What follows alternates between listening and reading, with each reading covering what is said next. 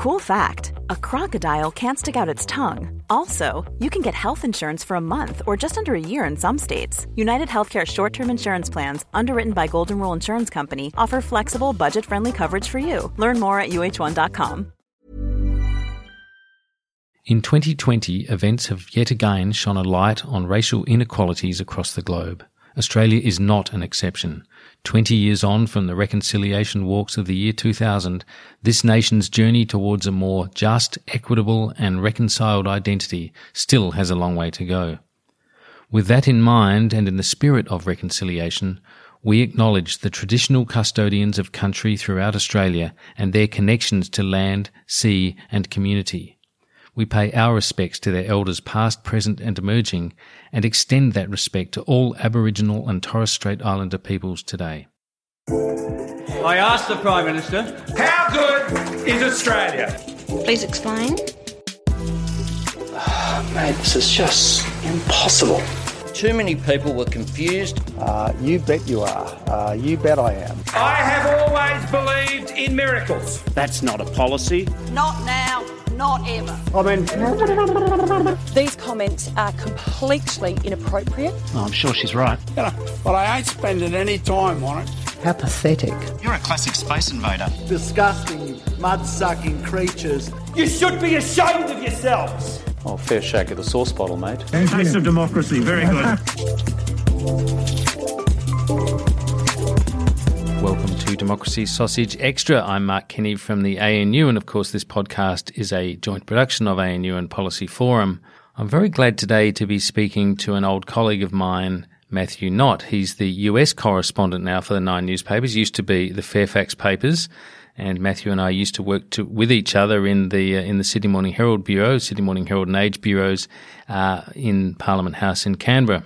Now, a few months ago, uh, we also spoke to on this program a, a, another former colleague from then and who is now the UK correspondent, Bevan Shields. Now, Bevan's been covering the uh, the COVID outbreak. Of course, he covered it in uh, northern Italy when uh, the the uh, outbreak was ravaging um, the, that part of Italy then, and uh, and obviously covered the calamitous handling of the COVID threat as it started to ravage Britain as well. And Bevan then succumbed to the bug himself, and he was able to give us a harrowing account of what it was like to have COVID 19, and it was Knott a pretty description. Um, now, I'm very glad to have Matthew not on the program today, as I say, former colleague, but Matthew might be able to even trump, if I can use that term, Bevan Shields' personal experience out on the road because Matthew Knott has, uh, has a harrowing tale of his own. Matthew Knott, welcome to Democracy Sausage Extra. Hi, Mark. How are you? It's great to uh, be having a chinwag with you again. It is good to be talking again. It's extremely cold here in Canberra, so you probably remember that. Having having uh, been in the US winter, you'd know a bit about the cold, but I guess it's a, a fair bit warmer where you are in in uh, Washington DC. Living here in summer, you realize why they call it the swamp. The humidity is really really intense. Uh, it's, it's not very pleasant, and there's no relief from any kind of breeze. So, yeah, I, I worked out where that nickname came from. Yes, yes, and but of course it has its uh, its political dimensions as well, yes. uh, as uh, Donald Trump has weaponized that whole idea. Um, but look, it wasn't. Your story doesn't come from Washington D.C. This uh, this harrowing tale I refer to. It comes from New York, uh, a little to the north of Washington. Um, tell us, if you will, uh, what happened to you. Yeah, it's funny you mentioned about Bevan because once it was clear I was alive, we did had a joke that that I was uh, just trying to outdo him for sympathy uh, on social media and with uh, with our colleagues. Um, when I had my incident, uh, yeah, uh, a, a, bit different. It doesn't have the same geopolitical implications as uh, the coronavirus, although it is related. I went up to New York for a friend's birthday in June, kind of the first gathering of any type like that I'd been a part of uh, in months because of social distancing uh, in Central Park. Uh, afterwards, uh, we went back to his rooftop in New York of his apartment building, um, which is quite common to go up to the roof in New York, uh, but particularly so during the pandemic for people to be out in the open air and you know not congregating inside. Uh, and then I uh, was walking over to what I thought was another part of the roof. Uh, this is on the top of a five story building. And suddenly I was falling with nothing under me and smashed into the ground uh, from that height. And a five story plunge towards the concrete. Yeah, yeah, off the rooftop. So it's sixty feet. I don't know what that is in meters. Uh, yeah, with nothing, with nothing stopping me. Uh, yeah, and so then uh, was being uh, taken to hospital and whatnot. Were you uh, conscious at that point? Yes, I, I never lost consciousness, so I knew that I was alive, just in a lot of pain, a bit un, you know, unclear what was going on. I knew something quite bad had happened. Uh, yeah, and then was taken to uh, a big public hospital in New York, and all types of uh, people looking at you doing X-rays. Uh, yeah, and so I turned out the main things I had were a broken elbow and uh, wrist. Uh, dislocated shoulder, the other shoulder was fractured, um, some fractures in the back, which sounds like a lot, and it was at that time, but the general consensus was really that it's a miracle that you're alive and that you uh, you know you haven't damaged your legs you're still going to be able to walk you haven't been concussed you haven't done any damage to your face or neck or anything like that no internal bleeding so it was incredibly lucky and i've looked a bit into the literature and the statistics about it and it's really more than a 50% chance that i would have died from that height so I feel lucky to be here talking to you. Yeah, well, I feel very lucky to, that you are as well. Um, Bevan actually was the one who rang me from London because, you know, in this uh, in this COVID time, as you say, when um, all kinds of uh, you know basic things are more difficult, uh, the people you were with uh, were not sure how to get in touch with your next of kin and had met Bevan, the, the UK correspondent, and had his number and were able to contact him, and he was able to do some some things in terms of informing your family and one or two others. Um, but uh, just tell us um, what your understanding is of, of how it happened, because I, I think up on those roofs they, they often have uh, you know a low wall around uh, around the, the rooftop, and they they're sort of tarred, so they're kind of matte black or very dark yeah. coloured. And you're up there at night, and you think you're walking towards the edge, but there's in fact an edge in between you and the edge that you're looking at and that's yeah, a, exactly. a, little laneway or something. Yeah, what some Americans call it is an air shaft, uh, similar to the idea of a skylight, but really what it is is just a very narrow gap which is designed just to let in some light and some air into the building. Um, some cases in order so that you know you can sell it as a bedroom, it has to have a window. Uh, it's not really, you know, that's the purpose that it's serving is to just let a bit of light and ventilation into uh, into the apartment uh, buildings. That's why it's that's why it's there. And I believe the uh, the the first responders, the, um, the, the ambulance people who came to to get you, uh, made some observation that they don't normally they're not normally taking away someone who's alive who's plunged from a building at that height. That, that's normally a, a more maudlin task for them. Yeah, yeah, I remember them doing various tests, uh, asking what your name is and what the date is and checking whether my legs could move and what could move. And I do remember even in, in the fog of the pain and confusion of what was going on, them saying, you need to buy a lottery ticket because we've been to similar sites like this and it hasn't ended so well. So I knew from pretty early on that, that I was lucky. And it was pretty tough for, for your friends that you were with at the time because because of COVID, they were not able to go into the hospital at all with you, and uh, and and and weren't able because they weren't next of kin, weren't able to get information, as I understand it, about how you were progressing. So. Uh,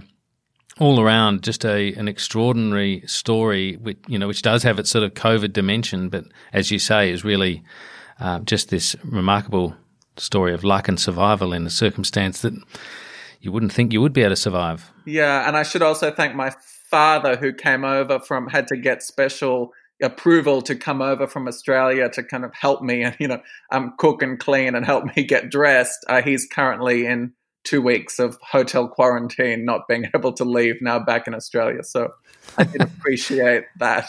Yeah, isn't that great?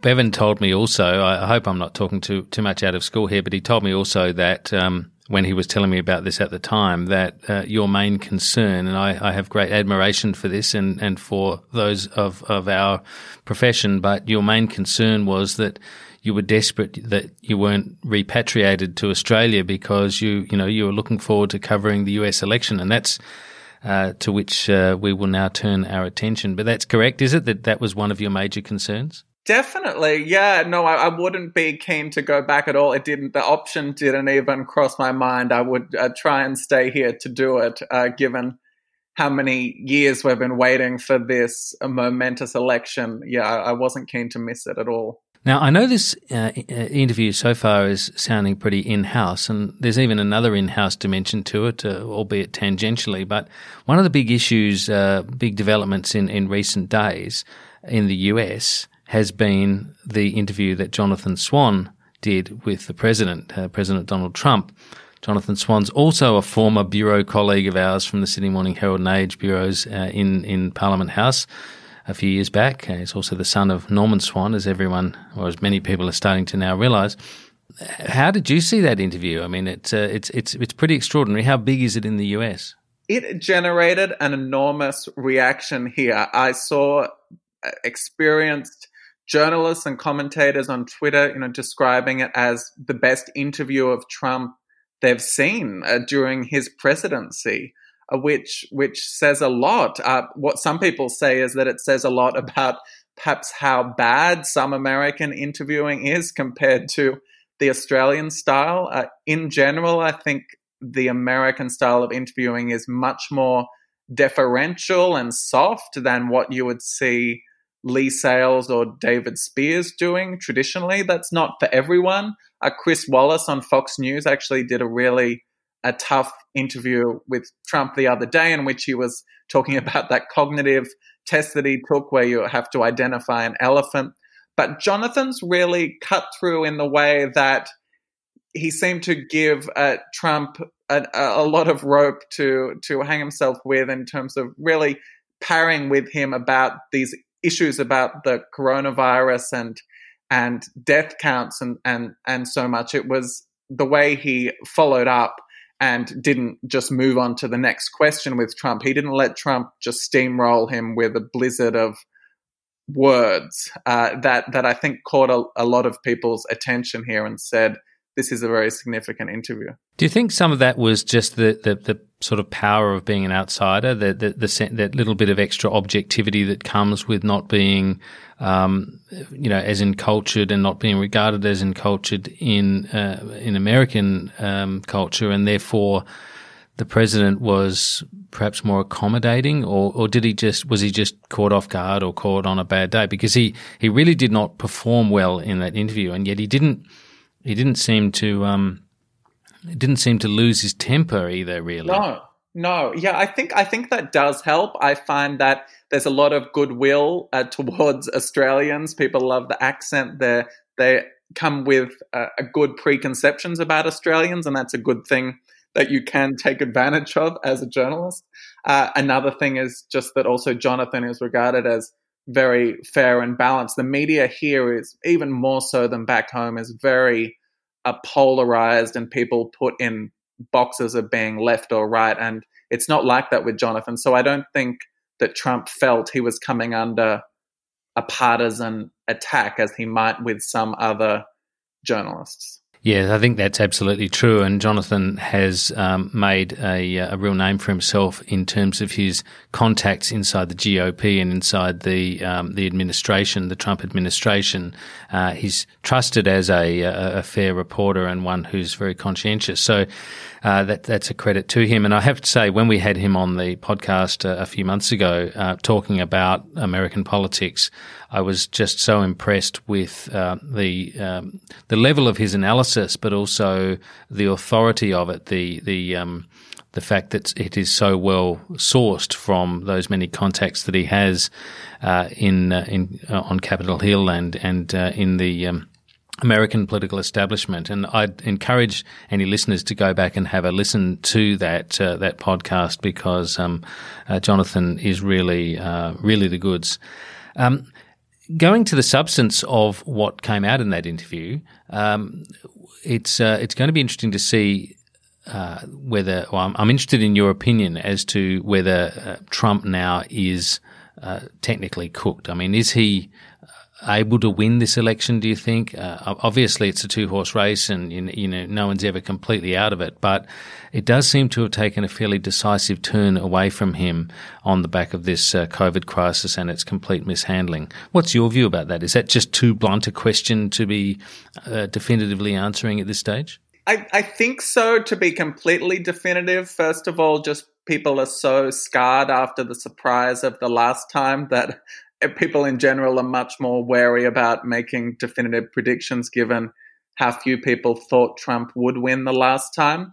And there is a, still a, a little bit of time to go, but the thing is that the window is closing uh, for major changes and major developments. The pandemic has made politics much more stable compared to 2016, in which you had things like James Comey, the director of the FBI, releasing this letter about Hillary Clinton that generates all this attention, or Trump, the the revelations about his comments about groping women, these big things.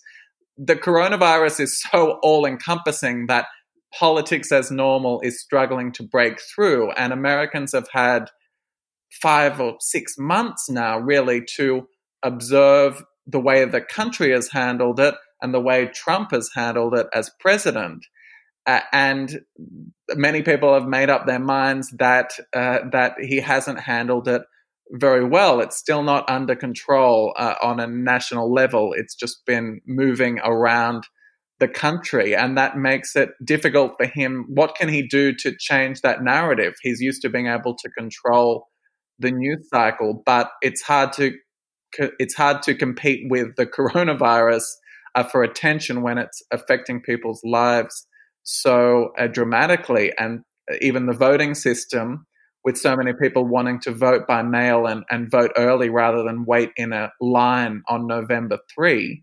Uh, some states, it's not long now until people are going to start voting. So that's going to limit the the opportunities for Trump to change the dynamics here. So not going to say that he can't win, but it's looking very bad for him at the moment.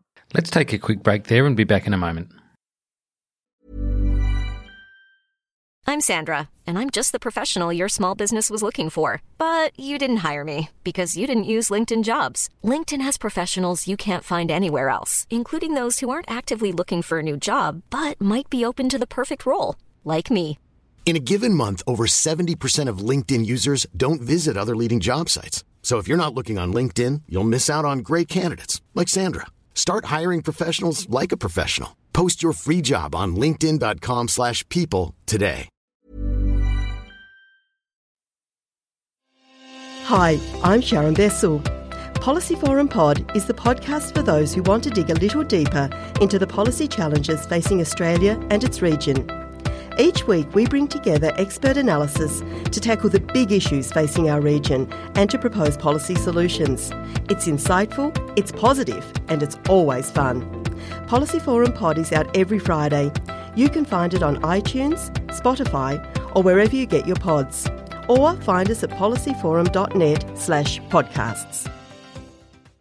Welcome back. Now, just before the break, Matthew, you were saying that in some states, uh, voters aren't that far off uh, being able to cast their votes uh, by mail.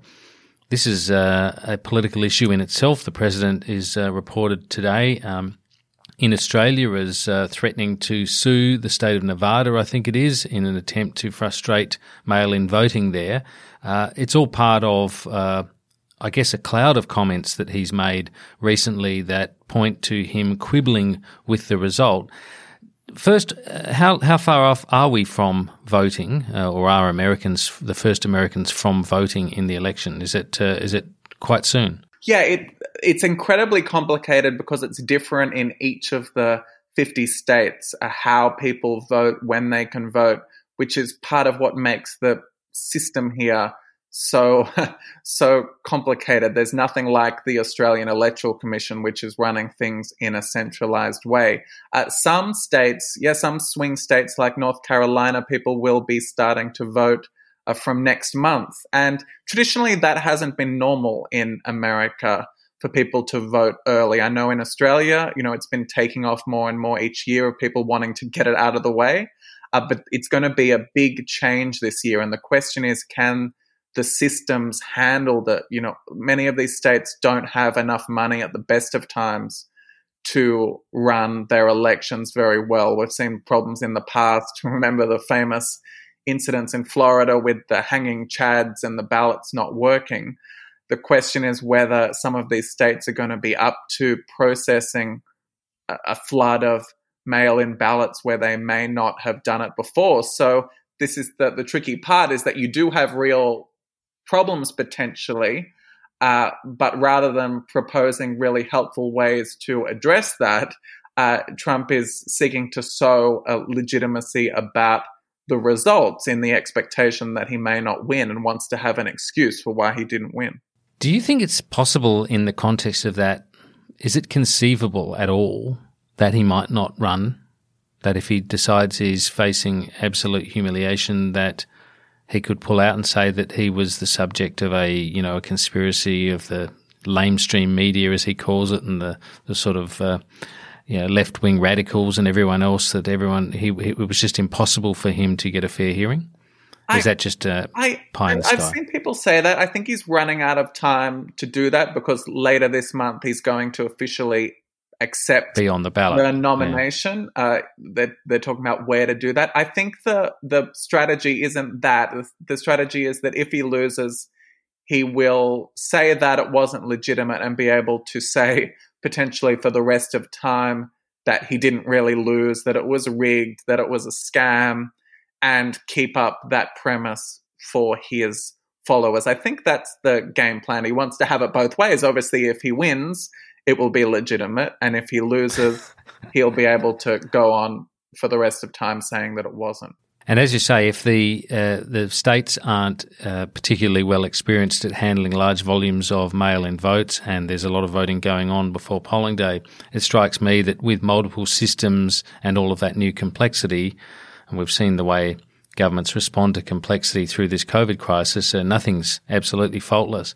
It seems to me there's real potential there for things to go wrong, even with the best will in the world, and that will be grist to that mill of his. Mm. We saw in Australia, for for example, you remember this, Matthew. Um, when there were the problems with the WA missing ballot papers a few years ago, a few elections ago. It takes very little indeed to shake public confidence in uh, the fair administration of an election. Uh, the Australian Electoral Commission, for example, has been uh, really very, very professional for many years, and yet immediately that happened, uh, there was speculation about its professionalism and mm. and uh, the, the, the propensity for corruption to creep in and, and that sort of thing. Uh, this is a turbocharged oh. version of that completely. When you describe, I've described the AEC to people here, and they just cannot believe that you could have an organization like that that isn't politically tainted. You know, and no one, ordinary person, knows who's running the AEC. It just happens invisibly, which is a sign of how much confidence and trust people have in it. Well, here it's politicians, elected officials themselves in each state running the system. So you couldn't get a bigger conflict of interest than that. So the moment that something goes wrong, or the moment that it's even close, uh, you've got a, a, lack of trust and so much motivation for the losing side to cast doubt on the results. And the thing is, if the result is coming in later because of these mail in ballots, that creates more time for people to uh, complain and launch legal action. You know, people are really getting prepared here for the possibility that there may not be a result on election night. Which so those mail-in votes will be counted after polling day or, or on polling day and continuing thereafter, but potentially in different states and uh, using possibly different methodologies for it counting them. Longer. It takes longer. Yeah, the thing is, places like California that use it, it takes weeks for their ballots to be counted. It doesn't usually get much attention because it's a safe democratic state and the result is already known. But if that's happening more across the country, uh, and if there's a big difference, Republicans are saying they want to vote in person, and Democrats are saying they want to vote in mail, so vote by mail. So if you get the uh, the in-person votes first, it could look like Trump is winning when perhaps he's not. When the other votes are coming in slower, it's I think there's real potential for a complete complete disaster. The thing that would stop that would be if it really is a landslide for one side or the other. Yes, and that uh, that doesn't seem absolutely impossible from here. How do you? How, how, by how much is uh, Joe Biden the Democratic uh, presumptive nominee? Uh, by how much is he leading Trump now in in most of the polls that you're reading? He's leading by about seven or eight percent. It's been, in terms of the averages, it's been uh, bumping around a little bit. If anything, the big lead may be moderating a little bit, and that's what people would expect. I think everyone's expecting it to get at least a little bit closer to election day as Republicans come back to the party and, and stick with Trump.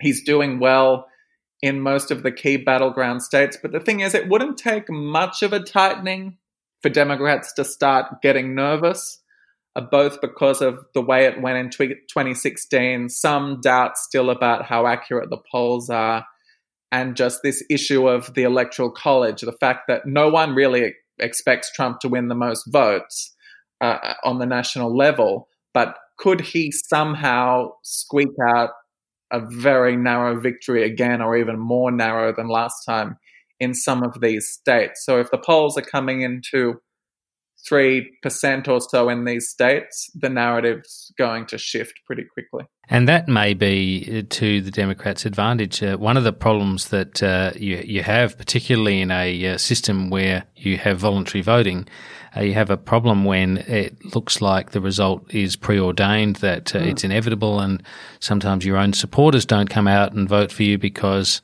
they figure you're going to win anyway and they don't need to. It's it's almost in the Democrats' interest to at least have this thing remain close, particularly if they have the analysis that and the evidence seems to point to this that if everyone voted, the Democrats would win at the moment. That that I mean, I'll be interested in your your response to this. But my theory uh, for some time has been, and my assessment for some time has been that Trump hasn't particularly broadened his base uh, since being president. Uh, he may have made them more passionate in some cases, but uh, he hasn't particularly broadened it. Whereas, whereas he has been very successful at energizing his opponent's base. Uh, what, what, do you think of yeah, that assessment? Yeah, absolutely. And it, he hasn't tried to.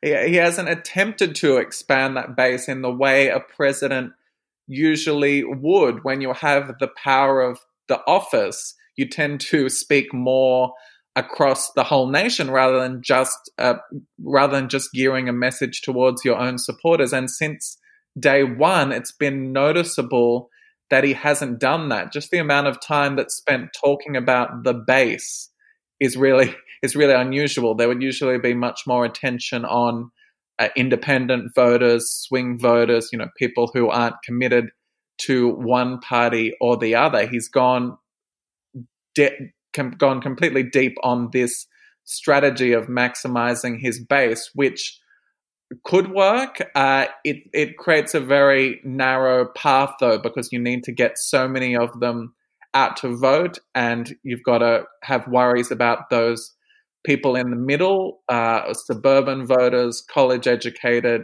uh, white people, even who would be traditional Republicans and may have voted for him last time. They're not the people that he's appealing to with with some of his messages. So that's the really risky thing about his strategy. Now, it seems to me that he's been attempting a kind of uh, rhetorical pivot over time. I mean, uh, he was very successful with branding uh, Hillary Clinton crooked Hillary in 2016. When I say very successful, I mean it energized his base, as we've just been we've just been talking about. He still didn't get as many votes as Hillary Clinton, but he got the uh, electoral college votes that he needed. He's been trying the same thing for months now with Joe Biden, referring to him as Sleepy Joe Biden, which is um, presumably a, a, reference to Biden's lower profile, the fact that he's uh, seen as uh, perhaps their own polling shows this up that he's not seen as as energetic, um, as um, uh, sort of vibrant and present as as Trump is, as the president is. Um, it's trying to play on the idea that Joe Biden is too old to be seeking the office. There's been a bit of a pivot in this, even in recent times, though, as I understand it, where now the, the, the Republicans are starting to, and Trump, the Trump administration are starting to they're dropping that and, and moving to a new strategy of, of uh, talking about the people Joe Biden is mm. surrounded by. That if you're electing Joe Biden, you're actually electing a radical left cabal. That uh, Biden is some sort of Trojan horse uh, for for the for the left wing radicals that have been on the streets in American cities and and that uh, you know are parading cancel culture and all these other extremes. Is that your reading of it? Yeah, absolutely. And what it paints, what it, what it points to is the strangely tough task they're having with Joe Biden, who, in some ways, uh, is is an unimpressive candidate in some ways. I mean, when I saw him in Iowa at the start of this year, at, at, the Iowa caucuses and whatnot, his speeches were terrible, you know, just so flat, uh, almost no one there. He wasn't generating any excitement. And that was the time where it looked like he wasn't going to win the nomination because Democrats uh, thought he was a figure from the past. You know, he's not a very exciting uh, campaigner right now. There's little enthusiasm about him in the way you would expect. Like Washington D.C., where I live, is is a very very democratic city. Um, so is New York, where I've been a bit. I haven't seen one single Joe Biden sign in anybody's house, or you know, any any. There's no sign that anyone's excited about him. But for people, he's a comforting figure and he's not a scary figure who's easy to caricature like Bernie Sanders would have been. And, and that what you're getting at there with this puppet of the left is Donald Trump's dream was to run on a the strength of the economy that he was going to say he delivered. Well, that's been uh, destroyed right now by the coronavirus. And two, he was hoping to run against Bernie Sanders who is a self-declared a socialist, you know, and, and painted as a as a socialist takeover of America. So he's trying to do that with Joe Biden, but it's not working so far because that is just not the image most people have of Joe Biden. He's a very well-known figure from his years in the Senate and then as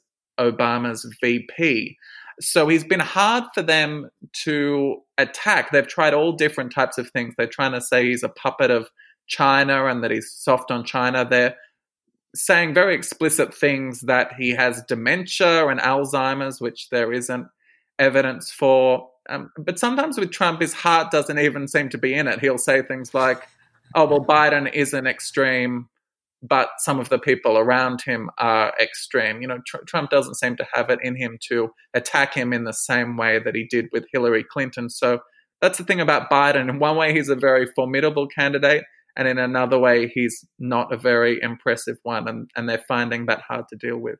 Yes, one wonders whether that's just what the American voters want, though, is just a, a return to orthodoxy, a return to some sort of uh, normality and, and predictability, even if it isn't very exciting. And, uh, yeah, but as you say, what, yeah, yeah, that's what his team would say in defense. You know, Trump's team will point to things like Biden's YouTube rallies, virtual rallies that he's hosting during this pandemic are only getting a few thousand views. And isn't that terrible? Look how many more Trumps get well, and what Biden supporters would say, well, most people don't want to tune in or need to tune in because they have faith that he's going to be competent and uh, normal and saying the things you'd expect a president to say so they can tune out and think about something else. And that's a comforting thought for people right now when there's so much uncertainty in the world. And what about Biden's running mate? Because a lot of this uh, is, is, is connected. A lot of this framing of Biden is connected with this issue of uh, who his running mate will be as as a potential you know VP uh, should he win. Um, who who is that going to be, and is that does that play into that narrative that Trump's trying to establish that in fact Biden is merely a you know a stalking horse that he's he's only going to be there. He may not even see out the first term, let alone serve two terms. Yeah, I think the Trump team would be loving him to pick someone controversial or someone quite out there as his VP. For example, uh, Elizabeth Warren, who ran against Biden in the nomination process. Uh, she is someone who, for Trump and the people of Fox News, is just a figure they could really attack as this Harvard uh, professor with all these ideas about reshaping America. She's someone who gets under the skin of conservatives and excites and excites them to come out and vote. So the feeling is that Biden isn't going to do that, that he's going to try to avoid being too risky here. He's, there's a lot of conditions going around this choice. He said in March, I think, you know, he said, I'm going to nominate a woman as, as my choice. So that knocked out a lot of people and narrowed the field quite a lot. And then with the Black Lives Matter movement in the process, a lot of momentum has built around the idea that he should pick uh, not just a non white woman, but that he should pick a black woman to try and harness the energy of uh, this discussion around racial justice and to fire up uh, black voters. So that that narrows the field even further. So the the lead. So who are the who are the possibilities here? Kamala Harris is Kamala one. Kamala Harris is is the main one, and it's one of those things where there's a feeling of inevitability around her, which is strange in some ways because she actually had the most contentious moments with Biden on the debate stage. She went after him very, very obviously. People are debating; it's normal to to attack each other in some way, but she went after him in a quite personal way, really, around uh, school integration. You know, between uh, black and white school children. Uh, and then she dropped out of the race very early before Iowa because her campaign was going terribly and she wasn't attracting any support, including from black voters who were going for Joe Biden. Uh, she's from California, which is already a safe state, so she's not necessarily going to bring any votes for a particular region. So that would be an interesting thing about her if she's if she's nominated yeah, it's it's unclear exactly what Biden's trying to do, or if or if he's just going to try and pick the the woman that he'd get a, along with best. The fact it's taking a bit longer than we'd expected is suggesting that he's finding it hard to land on the perfect person who's ticking the right boxes of someone he likes and gets along with, but someone who's going to not upset his election chances or, or do him some good at the election. There's no perfect candidate out there. Yes, I read somewhere that uh, one of the things that might be holding it up is just the assessment that uh, Biden and his strategists are making that uh, things are going so well for him with the low profile and essentially not having any major announcements that uh, why upset that? Why not just let that run for a bit longer before changing the dynamic as you would by introducing uh, a VP a VP candidate, particularly if it's uh, you know someone who's controversial in their own right. So that'll be interesting to see. What um, just before we go, Matthew, what should we look for now in terms of the next big uh, sort of signposts towards this election? I guess that might be the acceptance of nominations on both sides, which, as I understand it, are likely to both be done remotely. Yeah, which is just a sign of how much the pandemic is reshaping this whole election, the conventions would be such a big, glitzy event packed with so many people. Uh, Biden's going to be doing it from his home in Delaware, accepting the nomination, and Trump is trying to figure out where he can give his. He's talking about the White House would, which would be very, uh, very unconventional to use the White House for such a party political event. That's a big moment uh, in in the process the debate's already generating a lot of discussion. Some of Joe Biden's uh, supporters are saying that he shouldn't debate Trump because he's just going to be met with a blizzard of uh, uh, lies and inaccurate statements. I, I think there will be debates, but they're going to be watched closely as well because Trump is putting quite a bit of a stock on using that as a chance to show that you know Biden isn't as mentally agile as he used to be. So they're going to get a lot of attention uh, this time around as well. And I think yeah, just to keep an eye, particularly this year, on I'm going to be keeping an eye on the mechanics of voting. You know how people are voting. Uh, you know, is the vote uh, being suppressed in any way.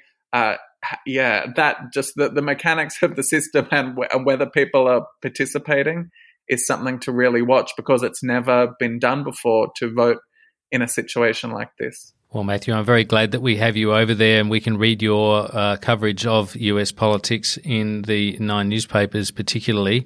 Uh, anyone who can survive a, a, five story plunge onto the footpath or onto the concrete, uh, I think is tough enough to handle what the American political system is going to dish up, and we'll be watching it with great interest. Thanks so much for joining us uh, today on Democracy Sausage. Thanks a lot, Mark. It was a pleasure. Look forward to talking to you again at a later date. And that's your lot this week for Democracy Sausage Extra.